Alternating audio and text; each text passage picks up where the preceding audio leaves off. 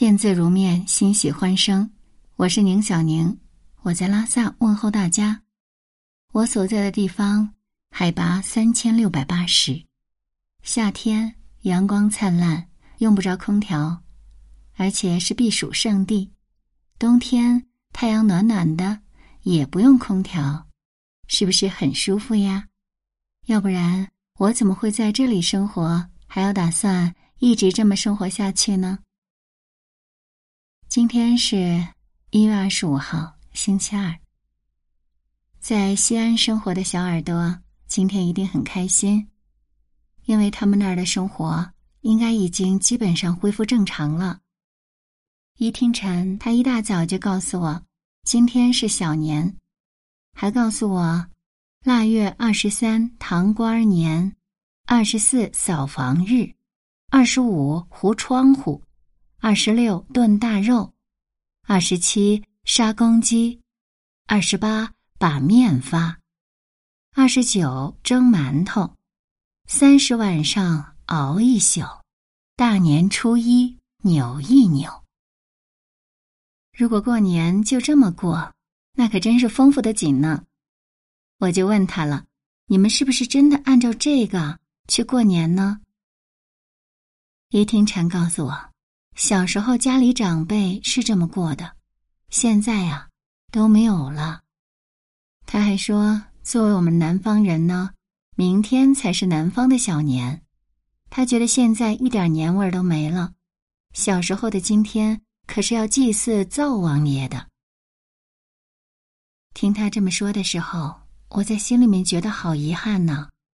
最讨厌的鞭炮留下来了，为什么其他的习俗都不见了呢？他说：“年轻人都喜欢过洋节，就弱化了老祖宗最该传承的民俗节日了。没办法呀，就跟年轻人大部分不喜欢传统戏曲一样。”我看一听禅这么失落的样子，于是就告诉他：“我说不定可以照着做一回呢。不过呢，我也只能做到以下几项。”比方说，扫房日，明天我就打算大扫除。就有点儿不太明白的是，二十八把面发，二十九才蒸馒头。那为什么不在二十八发完面就直接蒸馒头呢？看来呀，又是到了我不擅长的领域了。白小胖。你是不是有意见？那你肯定是觉得我漏掉了最重要的一项炖大肉，对不对？你还真的是个小馋猫呢。那一天我闲着没事儿，竟然点开了一部台剧《俗女养成记》。女主的长相很普通，却拥有同居四年的男朋友。可能。我们内地的观众看多了滤镜，就有点接受不了这部剧的女主过于普通又没有什么灵气的长相吧。而且她穿搭打扮方面更是让人怀疑，导演或者编剧刻意就是要打破王子和公主的幻想。我不由得想起了有人曾经建议，为什么就没有人拍一部真正反映现实的青春电影呢？比如，女主从小到大一直很丑，然后暗恋学校的校草，最后呢，校草跟校花在一起了，女主只好用学习来麻痹自己，最后考上了三本。嗯，我思考了一下，《俗女养成记》还真的差不多达到了这个要求呢。唯一不按这个建议出牌的，应该就是女主角陈嘉玲的小时候。那是个多么灵动活泼的小女孩呀，最多应该是七八岁左右，留着齐刘海，长长的头发扎了一个马尾，长得可爱极了。她还是邻居家阿娟姑娘的信使，帮阿娟送情书给她的情郎阿成。有一次送信的时候，不小心把阿娟的信给弄丢了。阿娟让他不要担心，信丢了重新写就好了。在阿娟的房间里，这两个女孩进行了很私密的谈话。当时，阿娟拿着阿成的来信看了一遍又一遍，脸上红扑扑的，嘴角上扬，那是很甜蜜的表情。阿玲瞪大了眼睛问：“谈恋爱真的这么好吗？”阿娟回答：“对呀，你不是有喜欢的男孩子吗？”阿玲道：“我本来喜欢杨过了，可是他后来没有手。”我就放弃了。阿娟道：“等你长大就知道，那不是谈恋爱了。谈恋爱的时候，你的心就会一直缩，一直缩。”阿玲很惊讶：“啊，那这样不会很痛吗？”阿娟就说：“对呀，会很痛。可是我还是会很喜欢他，因为喜欢他。”听歌的时候都会变得很好听，树木、花朵，不管什么东西都会变得很漂亮。啊，真的，看到这一段的时候就觉得，这可是剧中七八岁的女主阿玲和十四五岁左右的邻家女孩阿娟的对话。我看到了弹幕上观众们都是感叹不已，纷纷评论道。难怪这部剧豆瓣评分九点二，这是有理由的呀。是啊，就这两个小女生一次高质量的聊天，就明明白白的把爱情给安排的清澈的像山中的泉水一样。处在迷雾中的人一听到，就会有如醍醐灌顶、豁然开朗呢。我记得有位房地产业的朋友曾经说起过日本的建筑师黑川纪章，他是日本建筑界三杰之一。黑川纪章认为，理想住宅的四个条件，一个是房子要建在高处，有土有植物；二是人住在里面应该能够感知春夏秋冬四季的变化。三是风，不管什么样的新建筑，当晚上一凉快下来以后，自然的风都应该能够进入建筑。第四呢，是保证私密的前提之下，邻里之间可以互相了解和交流。我倒是从这个住宅想到了很多呢，爱情或婚姻。这个和建筑师眼中的理想住宅好像没有什么不同哎。我们如果对照这理想住宅的四个条件，你可能会发现，男女之间的相处也是要接地气的。所以呢，房子要建在高处，有土有植物，而我们的感情世界也要超然物外一点。除了彼此对对方的依恋，还要有其他依托的东西。或内容，各自除了眼中有对方，还要有各自自己的生活，有自己一个人也可以开开心心去完成的事情，这样就可以分散对对方的注意力和关注度了。那么第二项，人住在房子里面，感知春夏秋冬的变化，我们的感情呢？我们依然不要那种。全身心沉浸式的感情，因为好的感情应该是让处在爱里的彼此都更充满对生活的热爱，跟外界和谐相处的能力。不管什么样的新建筑，要有风进入，那我们的感情呢？好的感情应该也不是那种密不透风的，两个人都能用对方接受的方式去沟通的。不生闷气，也不冷战。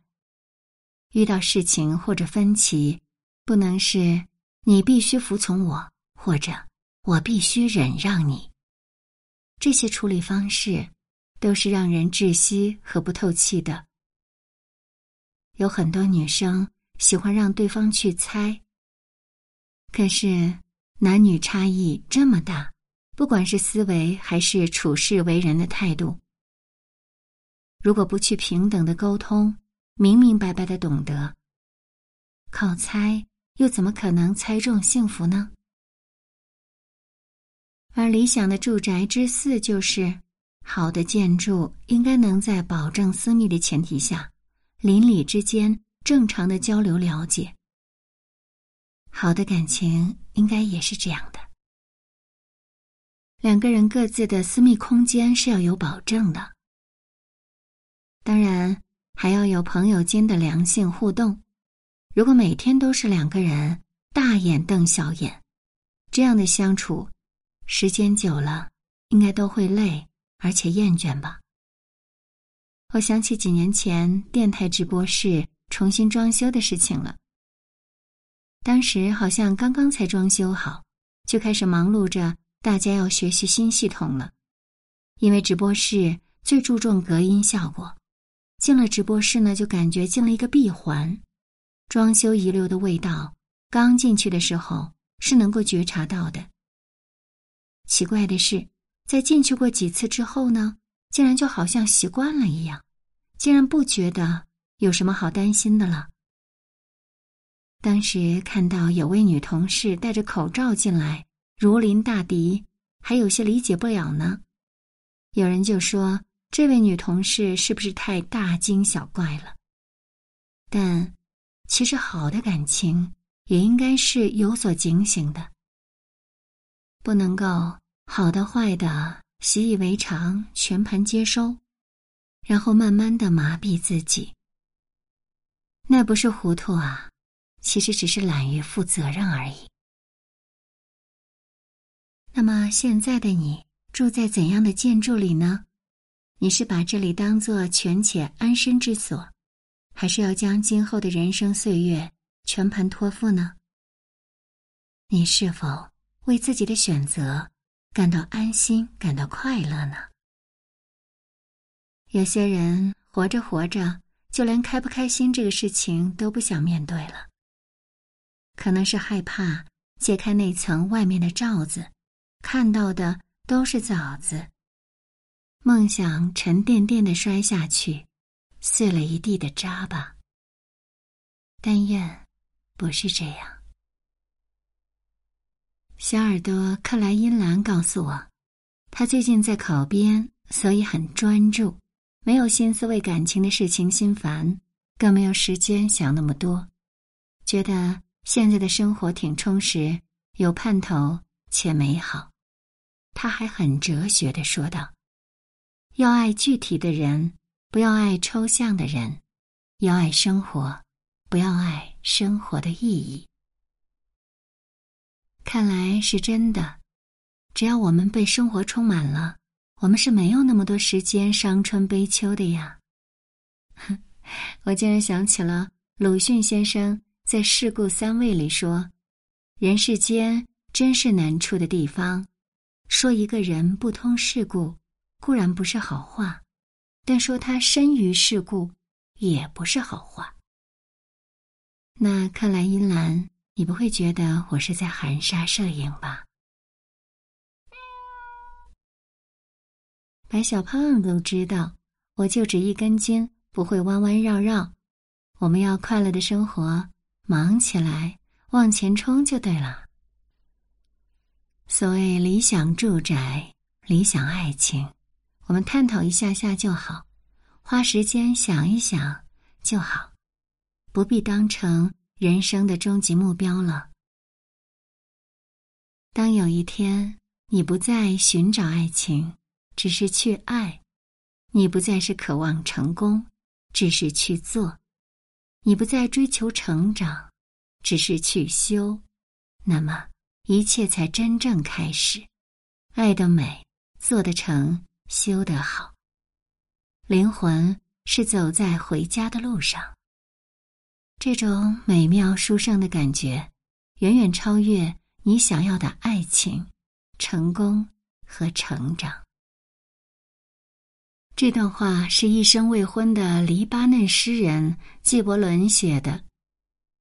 当有人说他是一个真正热爱着人类、真正希望人类获得自由、从精神上获得解放的人，他是一个向往着人类美好未来的积极人道主义者。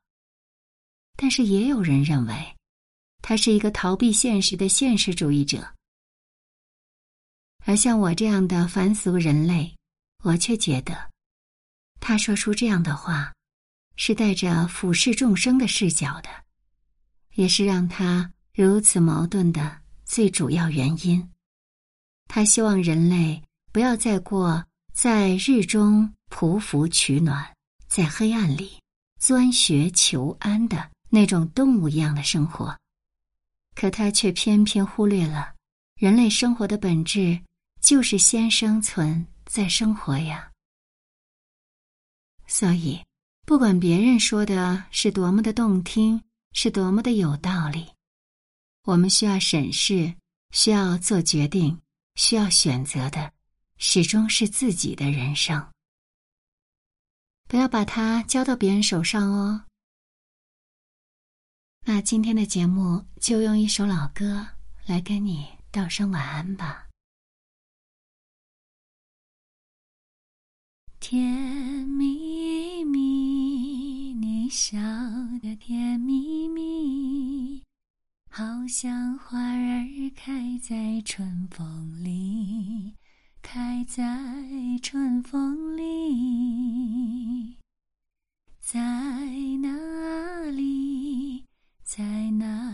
见过你？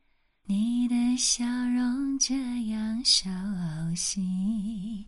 我一时想不起。